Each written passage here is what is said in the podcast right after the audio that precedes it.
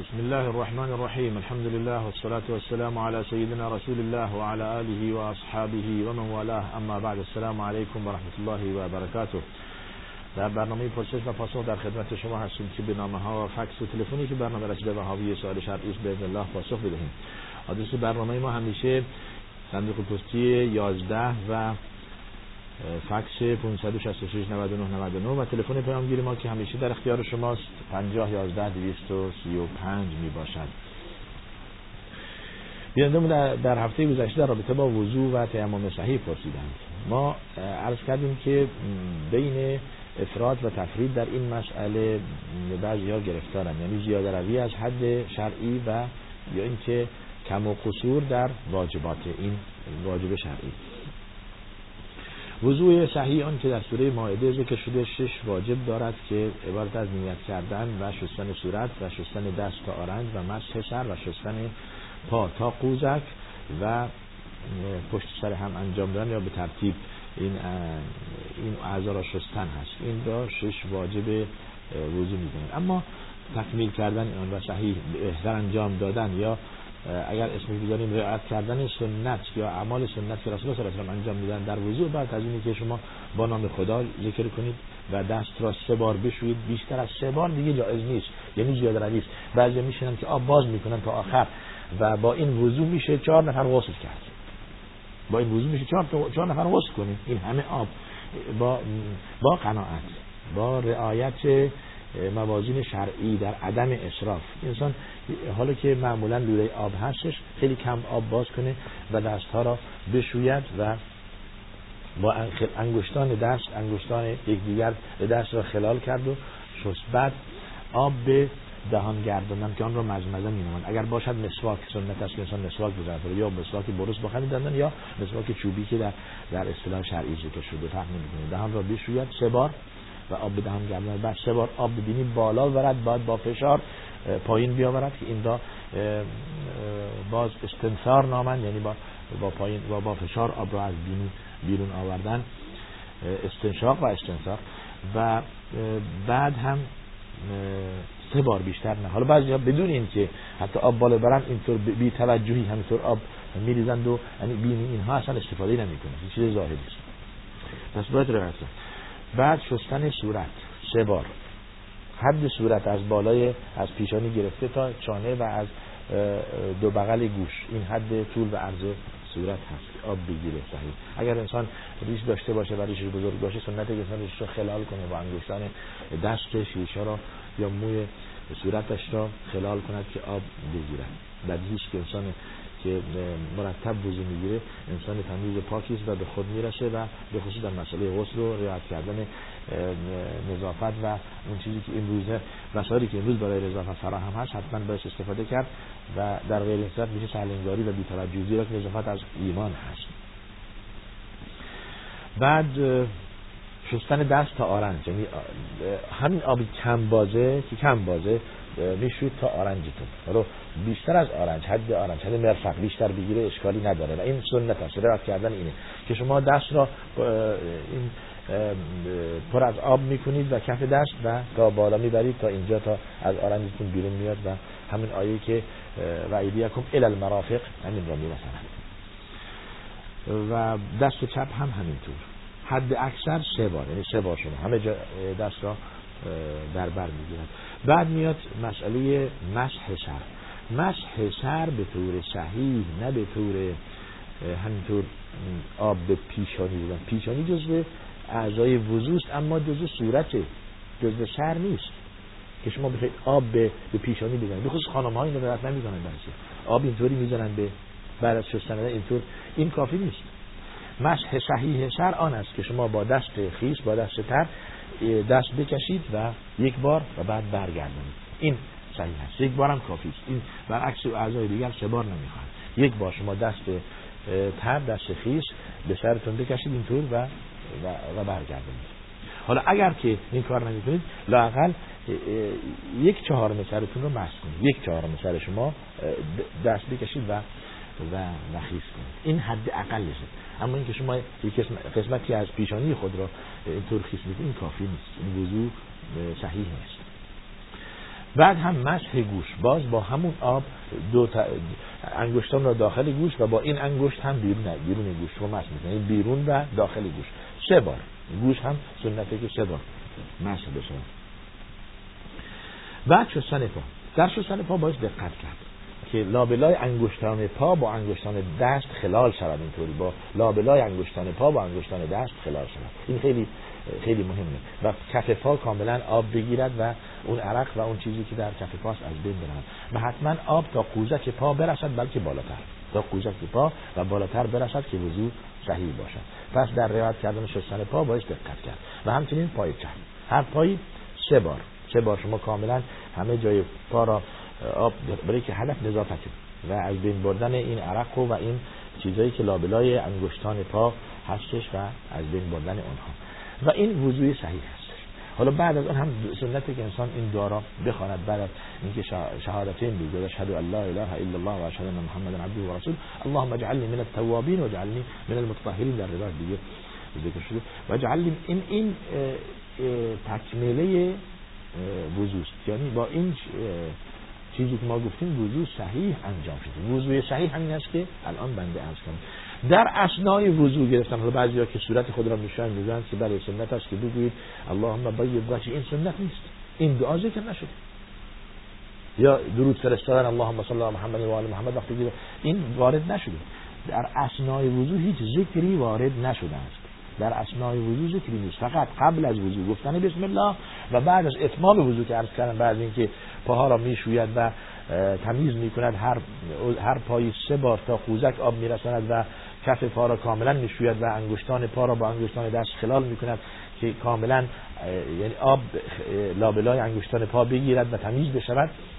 و همچنین پای چپ این دعا را می‌خواند اشهد ان لا اله الا الله و محمد عبده و رسول اللهم اجعلني من التوابین و من این وضوع صحیح و کامل است. حالا بیشتر از این میشه خلاف شرع کمتر از این میشه نقص کمتر از این در واجبات عرض کردم. نه در سنن. مثلا آب به به آرنج نرسن همینطور بی‌توجهی. خیلی یکم اینجا رو خیس کنید و این ساید خود را خیس کنید و آب به اینجا نرسه. این وضو کامل نیست. یا مشت سر همچون که کردم یکمی پیشانی را این وضو کامل نیست. یا پای خود را همینطور بشویید آب پشت پاتون نگیره وضو کامل نیست. این خلل در واجبات هست. تعریف فرمودید ولی آب بینی بالا نبردن مثلا آب به دهان گرمن این جزء این خلایی در وضو ایجاد نمی‌کنه جزء سنت های وضو پس سخت گرفتن در واجبات همون چیز واجبی که در بعد عرض کردم پس به افراد تفریق یعنی بی توجهی و زیاده روی. زیاده روی اینه که شما دوره آب را زیاد باز کنید عرض کردن و زیاد آب بریزید و و با یک وضو این مثلا لیترها چند لیتر آب بریزید به خاطر که یه وضو می‌خواید بگید این هم اسراف و جایز نیست. نیم تیمم.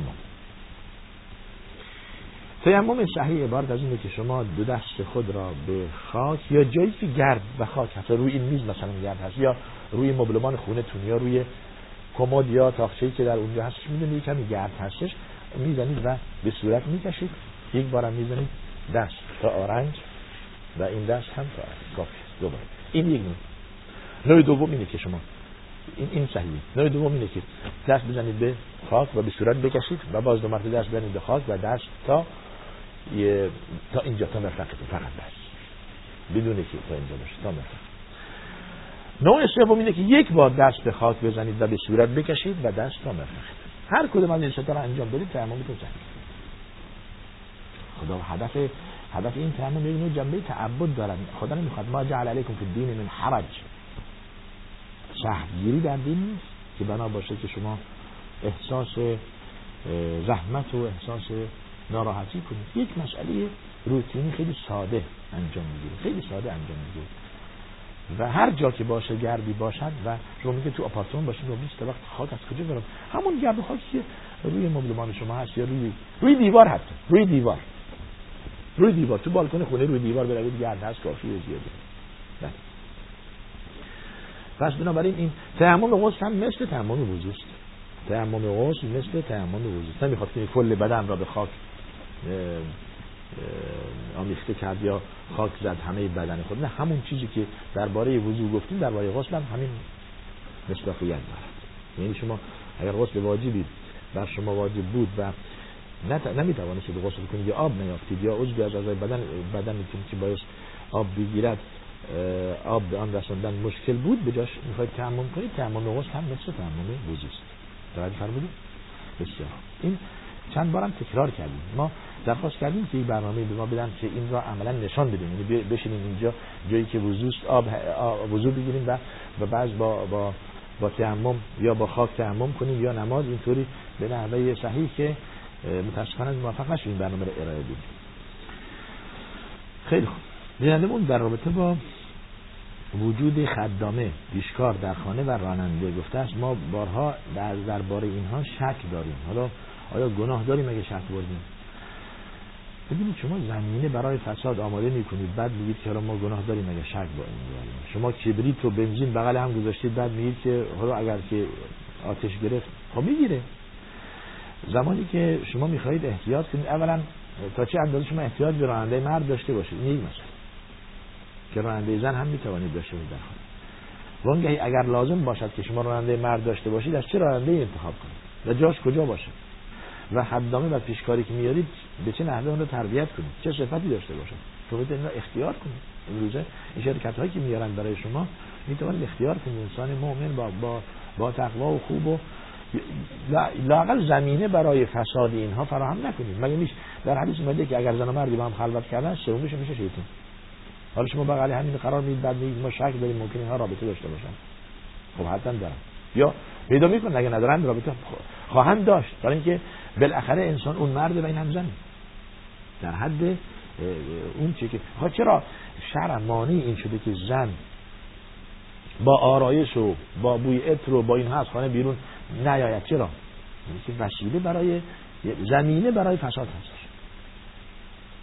خب اگر اگر زن با با حجاب و بدون آرایش و بدون عطر و بدون این همه بدون صدای پا و بدون این هیچ کس دچار فتنه نمیشه.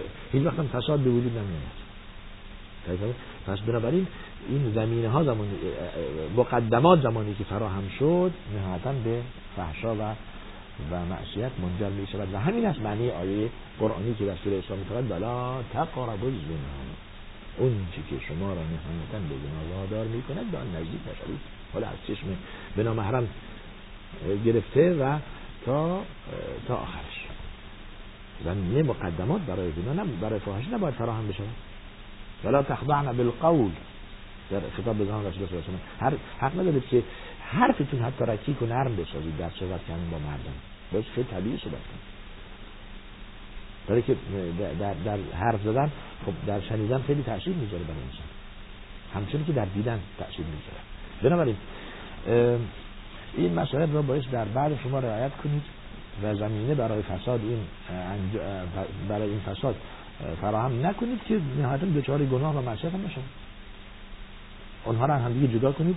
اتاق اونها یا محل آنها یا اینکه کسی دیگر بیاورید که انسان مؤمنتر و با خدا باشد. مسن بیارید انسانی که مسنتر هستش. یا اتفاق کنید بسنده کنید به یک یا دو تا خانم پیشکسوت که یکیش هم راننده باشه و هم چی؟ و هم در خانه شما کار کنه و به عنوان خدمتگزار شما باشه. بسیار خوب. از بندر جاسک زنگ زدن بیرانی می‌گفتن بعضی ها در اینجا زکات طلا نمی‌دهن میگن ما شافعی هستیم و در مذهب شافعی زکات طلا واجب نیست. چی گفته شما چرا این افترا رو دنبال این بزرگوار و دنبال این امام می‌زنید ولا تقف ما لیس لك به علم.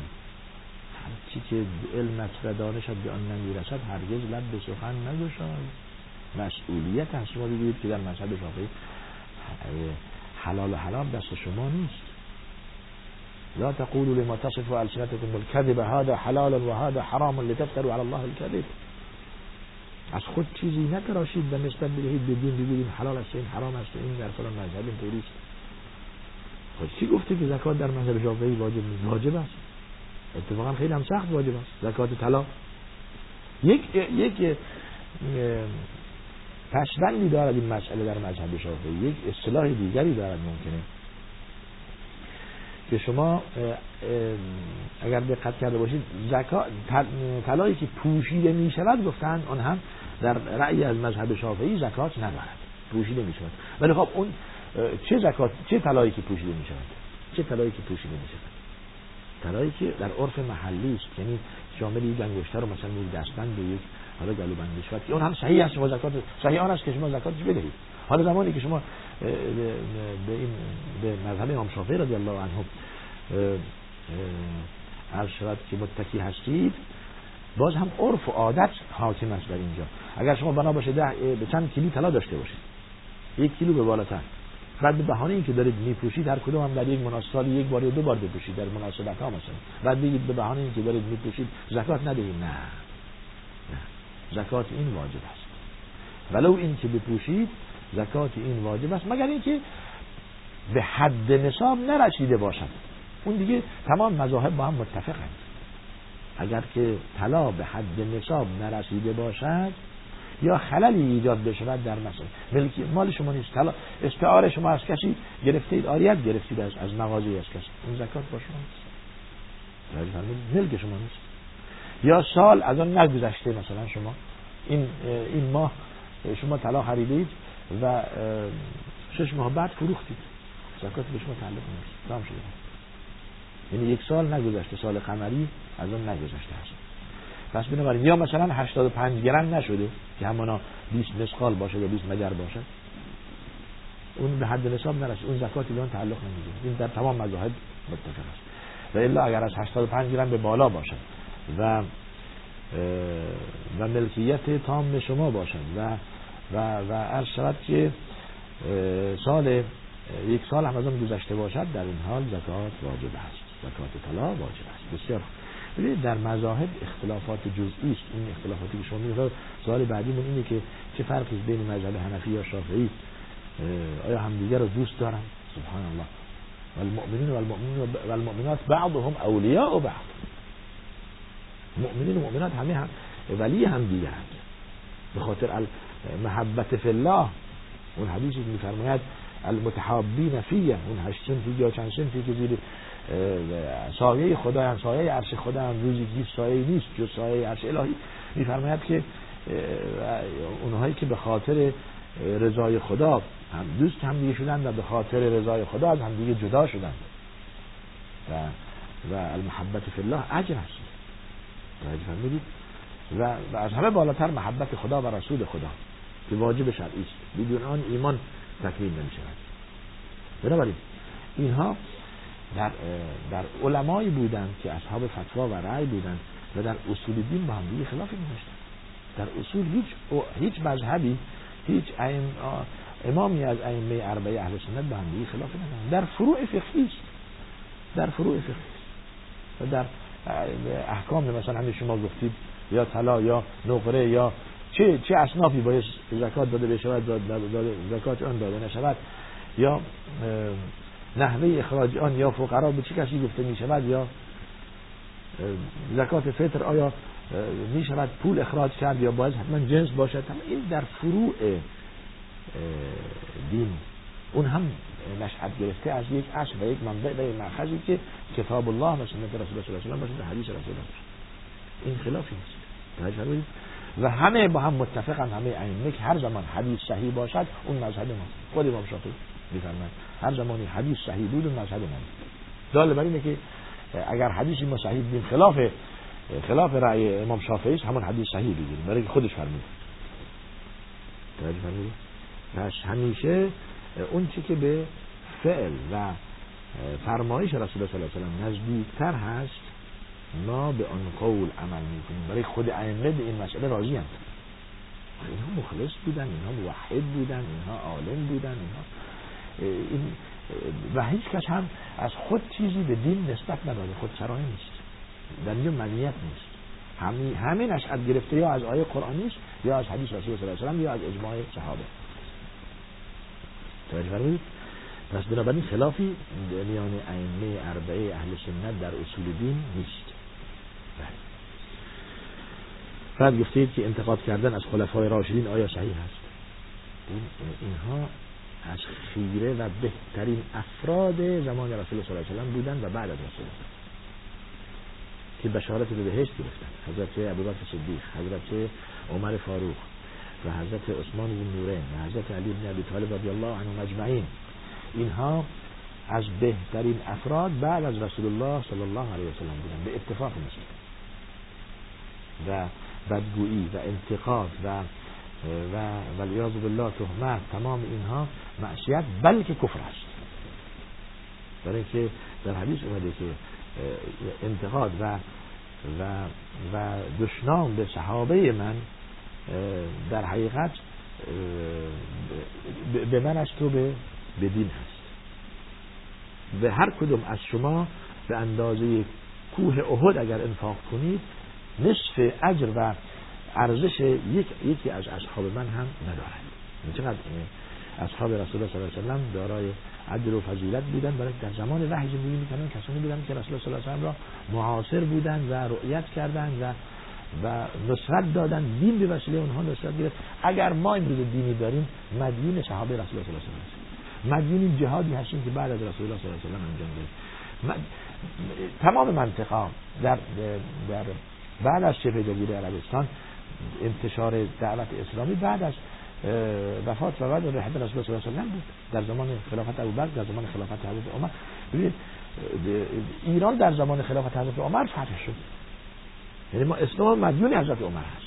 اسلام ما اسلام ایرانی هم مدیون حضرت عمر هست. رضی الله عنه. اولین شهید محراب.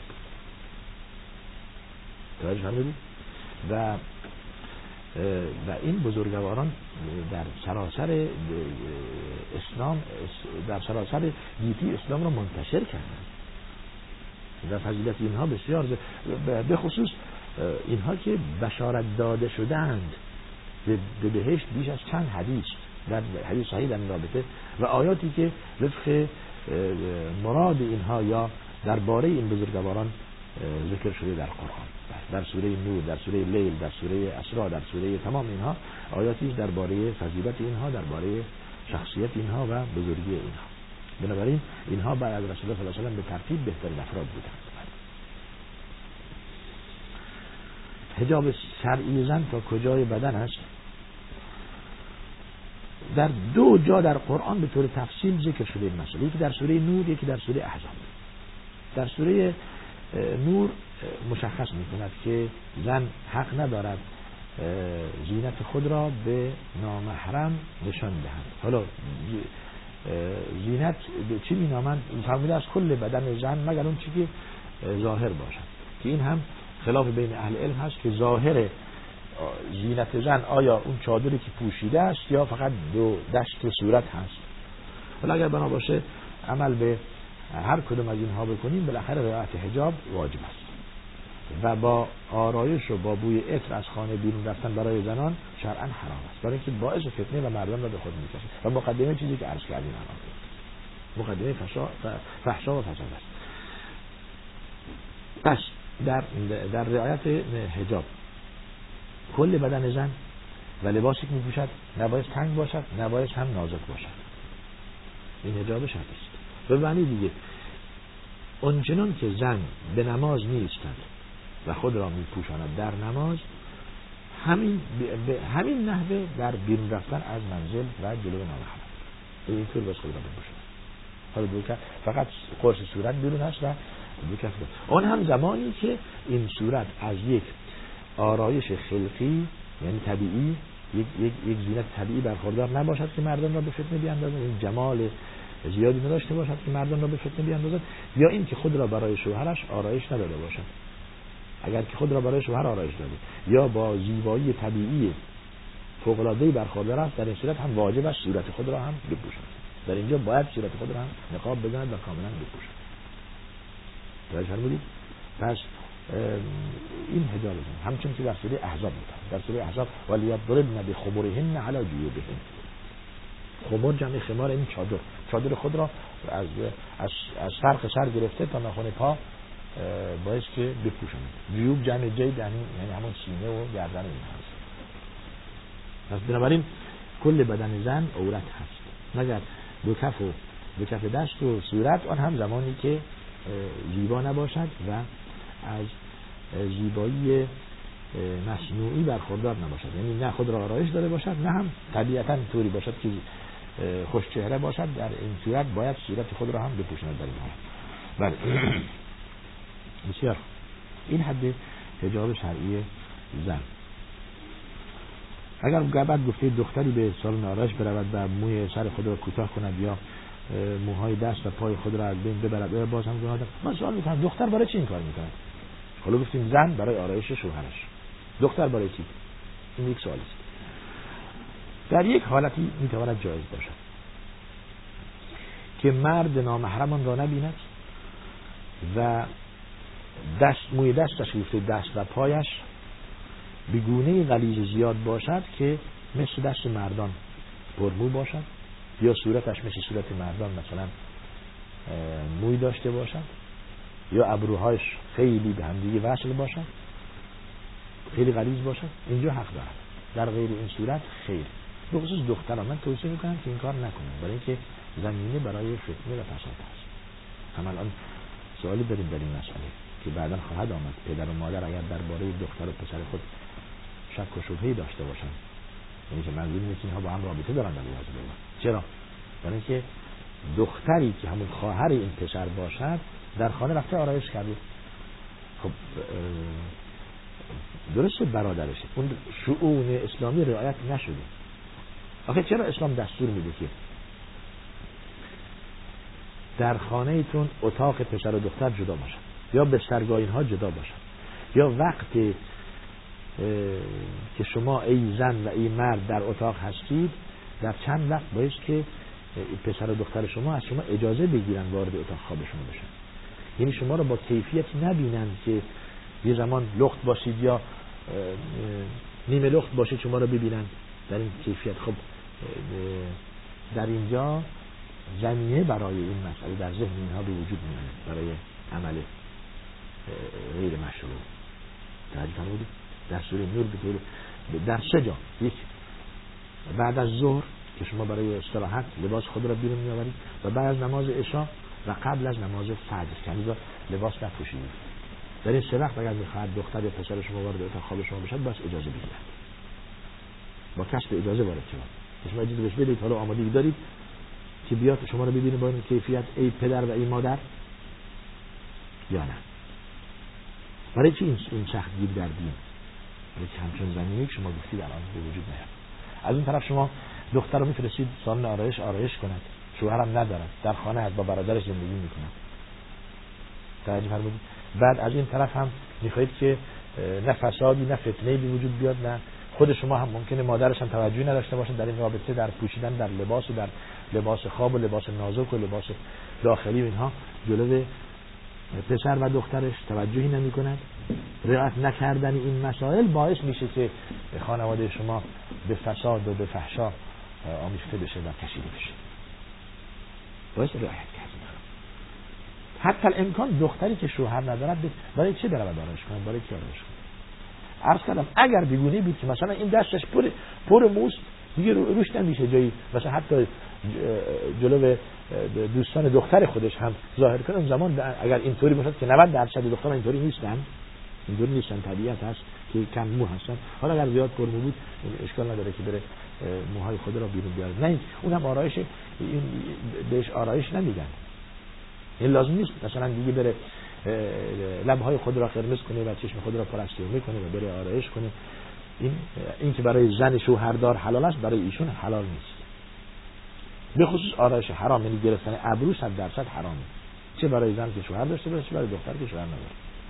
نص حدیث هست که ملعون از طرف رسول الله لعن الله الواشمه والمستوشمه والنامسه والمتنمسه والواصله والمستوصله زنی که ابروی خود را می‌کند و زنی که این کار براش انجام می‌شود. زنی که خال میکود و زنی که براش این کار انجام می‌شود. زنی که موی گیسوی به موی خود وصل می‌کند و زنی که این کار براش انجام میشه تمام اینها فاعل مفعول. هر دو ملعون هستند. حدیث خب چرا این کارو؟ هدف هم اینه تقلب به غش استثناء اگر که زمانی باشد که بالاخره خب به خاطر این مرض یک زنی موها شیخ کنند اشکال نداره. یا به خاطر اینکه خیلی ابروش خلیز بود یک رخه نازک می‌کنه خب از حالت این خشونت اون اون شبیه مردان بیرون بیاد یا اینقدر دست و پاش پر از مو بود که شبیه مردان بود برای اینکه اینطور نشود موهای دست و صورتش می‌کرد اون حالت استثناست توجه فرمودید؟ اون اشکالی نداره. پس بنابراین زمینه برای فساد آماده نکنید. حالا این, که شما سوال بعدیتون بیان در رابطه با اگر شک داشته باشه درباره پسر و دختر خود دستور و فرق خوبین هم فی المضاجع. دستور است در هفت ساله فرزندان رو به نماز و اینها و تقوا وادار کنید. در ده ساله تنبیه کنید اگر نخوندند و فرق خوب دوباره حدیث فرق خوبین هم فی المضاجع. دسترگاش از جدا کنید. تا این مسئله احتکاک به وجود نیاد. اتاقی الهی داشته باشه. اگر ندارن بالاخره به این روزا که خیلی وضعیت مسکن و اینها مشکله لاقل تختشون و و شود و بسترگاهشون جدا باشه. پس بنابراین این مسئله روش دقت شده برای اینکه زمینه برای این, این فراهم نشود. زمانی که زمینه فراهم شد ولو که اون پسر احساس کنه این خواهرش هست ولی باز هم شیطان در وسط اینها وسوسه می کند و اینها را به فتنه و فحشا می اندازد جایی که دیگه برای خانواده و برای فامیل برای همیشه یک سرفکندگی و یک نوع آبروریزی و و خفت و ذلت هست. بله. بسیار خوب.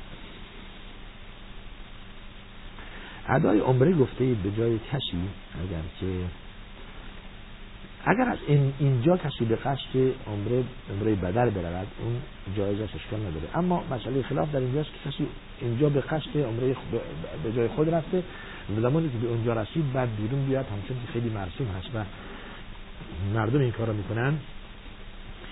یعنی در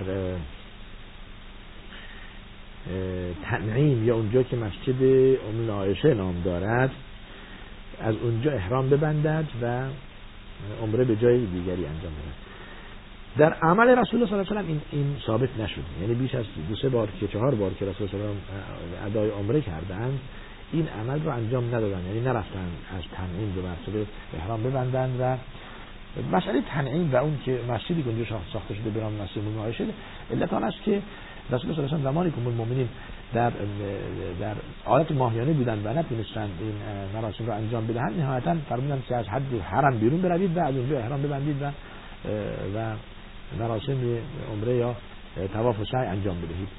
و از اون زمان اونجا در نزد برخی از اهل علم این مسئله حد عمره انجام شد. عمره برای کسی که در در مکه هست از همونجا احرام میبندن. کسی که اهل ساکن و اهل, اهل مکه هست. ولی کسی که انجام داد این عمل انجام داد بهش نمیگیم که عمره شما جایز نیست و بد کاری کردید و این هم باز هم خلاف آن چی که اسلام به آن اشاره کرده است از سماحت و اینها. ولی توضیح هم به این نمی‌کنیم که شما بروید عمره به جای کسی انجام بدید. توجه فرمودید؟ بسیار خوب. اگر بله. جراحی پلاستیکی بعد گفتید که اگر زن جراحی پلاستیکی روی سینه خود انجام دهد و در حالی که جراح و پزشک مرد باشد. گفتید جراحی پلاستیکی یعنی ضرورتی نیست. یعنی, یعنی برای تجمیل و زیبایی حالا اون قسمت از, از بدن زن هست. مثلا سینه زن گفتید. اولا این عمل انجام ندهد. یک ثانیا اگر بخواد انجام بدهد حالا که ضرری به بدنش و ضرری به پوستش و اینها انجام نمی‌گیرد برای بدن سازی و خود را برای شوهرش آرایش دهد پس حتما جراح و پزشک مرد باشد چرا؟ برای اینکه عملی نیست که ضرورت داشته باشد توجه کردید؟ برای بزرگ یا کوچک کردن سینه ضرورتی نیست پس حالا که شما لازم می‌دونید که این عمل انجام بشه برای شوهر شما پس از جراح و پزشکی استفاده کنید که زن باشد نه مرد. در غیر این صورت جایز نیست. اون عملی که جایز هست پزشک مرد باشد در درش عمل استراری است زایمان هست جراحی مرض هست. مثلا جراحی آپانتیز جراحی بیرون آوردن مثلا غده ها در در شکم یا در جایی از بدن هستش یا چی یا چیزی که به عنوان علاج ما اسمش می‌ذاریم علاج. اون اشکال نداره که جراح مرد باشد یا معالج یا پزشک مرد باشد. برای اینکه اینجا حالا ضرورت داره. حتی عرض کردیم در مسئله زایمان اگر که مثلا پزشکی خانم نبود و مجبور شدیم که از پزشکی مرد اشکال نداره. از باب ضرورت اشکال نداره. مثلا سوزارین یا یا عمل قیصریه به قول اینجا میگن این زمانی که پزشک زن نباشد اشکال نداره که از پزشک مرد استفاده کرد اینجا ضرورت هست ولی عمل جراحی پلاستیکی چی؟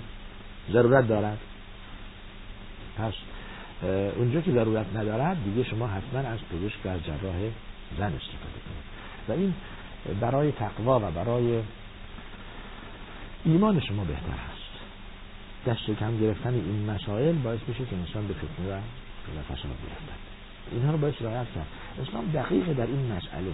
مقدمات اینها رو شما فراهم نکنید تا به فساد نیفتید و دیگران را به فساد نیندازید. این همیشه بارها شعار من اینه که اگر مرد معصیتی می‌کند گناهی می‌کند باعثش زنه سبب معصیت مرد زن هست. لذا گناه زن دو برابر گناه مرده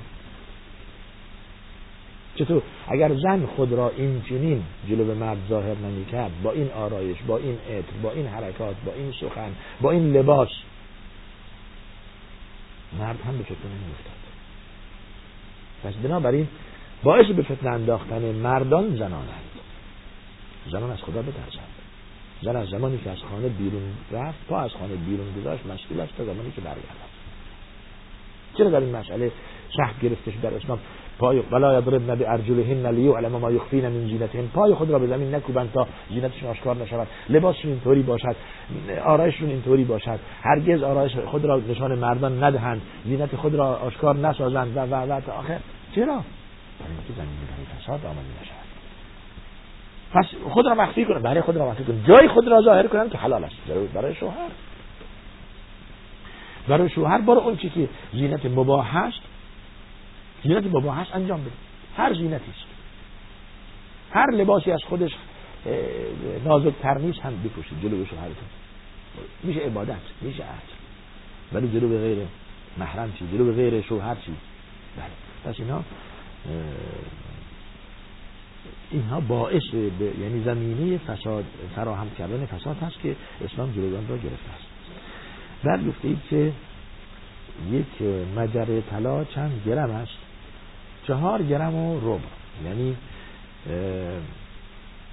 یک مسخال طلا یا یک مجر طلا. که مسخال و مجر یکیست یک مجر و یک مسخال مساوی با چهار گرم و ربع.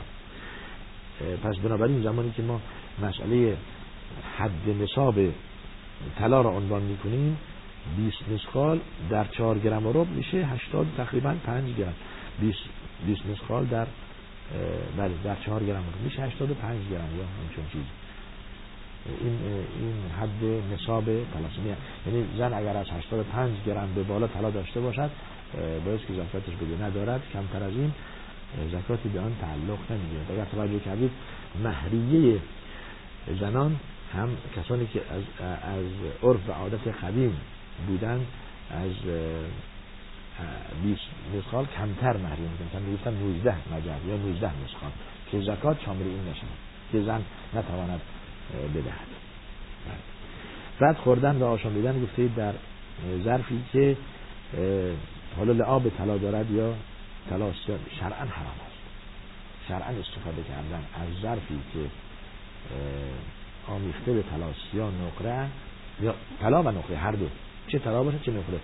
خوردن و آشامیدن در این در این حرام است. اما پوشیدن آن نقره برای مرد حلاله اون چیزی که حرام است تلاش. پوشیدن طلا چه انگشتر؟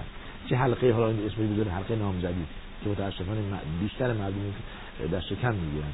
این حالا خودش محل سوال است که این حلقه نامزدی خلاف شهر است یا خلاف شهر نیست؟ حالا وانگهی که اشکال نداشته باشد ولی باعث که طلا نباشه از نقره باشه. یا بعضی که زنجیری روی گردنشون آویزون می‌کنن. این که خلاف شرعه و اگر به قصد تقلید باشه که دو دو معصیت هست. یک معصیت این که طلا جایز نیست برای مردم معصیت دوم تقلید غیر مسلمین. توجه کردید؟ طلا تحت شرایطی برای مردان جایز نیست مگر حالت ضرورت باشه. حالت ضرورت. مثلا شما براتون حالا تجویز می‌کنم که مثلا دندان طلایی داشته باشید چیز دیگه جایگزین این نمی‌گیرد که حالا الان با علم امروزی جایگزین میشه. الحمدلله. لزوم به استفاده از طلا یا پلاتین مثلا یا طلا در در در استخونتون باعث باشه که در ساعد یا ساق پاتون هم بگیره و الا به هم دیگه وصل نمیشه و این از باب ضرورت هست. از باب ضرورت زمانی که باشد این مسئله اشکال ندارد و و جایز است. در یکی از برنامه ها به مسئله بیمه اشاره کردید و آن را گفتید جایز نیست. امروزه ما از بیمه استفاده هایی می‌بریم و حالا چیکار کنیم؟ ببینید اگر که کسرت استفاده روی یک عمل غیر شرعی در دنیا زیاد شد دال بر تجویز آن نیست. امروزه اگر کسی دید خود را بیمه کردیم اتومبیل خود را بیمه می‌کنن ساختمان خود را بیمه می‌کنن مغازه های خود را بیمه می‌کنن و خود بیمه عمر. بیمه داریم بنام بیمه عمر. بیمه می‌کنن حالا اگر هم زیاد باشد دال بر تجویز و جایز بودن این عمل در شرع نیست. و علت آن هم در برنامه گذاشته عرض کردیم. یک نوع در حقیقت اکل انبال ناس به باطل به شکلی به شما جلوه می شود که اینها درش افرادی سهیم هستند و نصیب افراد بی بزاعت میشه ولی در عمل این چنین چیزی نیست. مثل بانک. بانک بانک قرض الحسنه اسمش به نام قرض الحسنه ولی ربا از اون طرف وارد میشه شما بروید همین بانک بعد بگید که آقا شما به ما قرض بدید. قرض بدید ده میلیون به ما وام بدید ما فقیریم. و بلا فایده. به شما میدن؟ نه.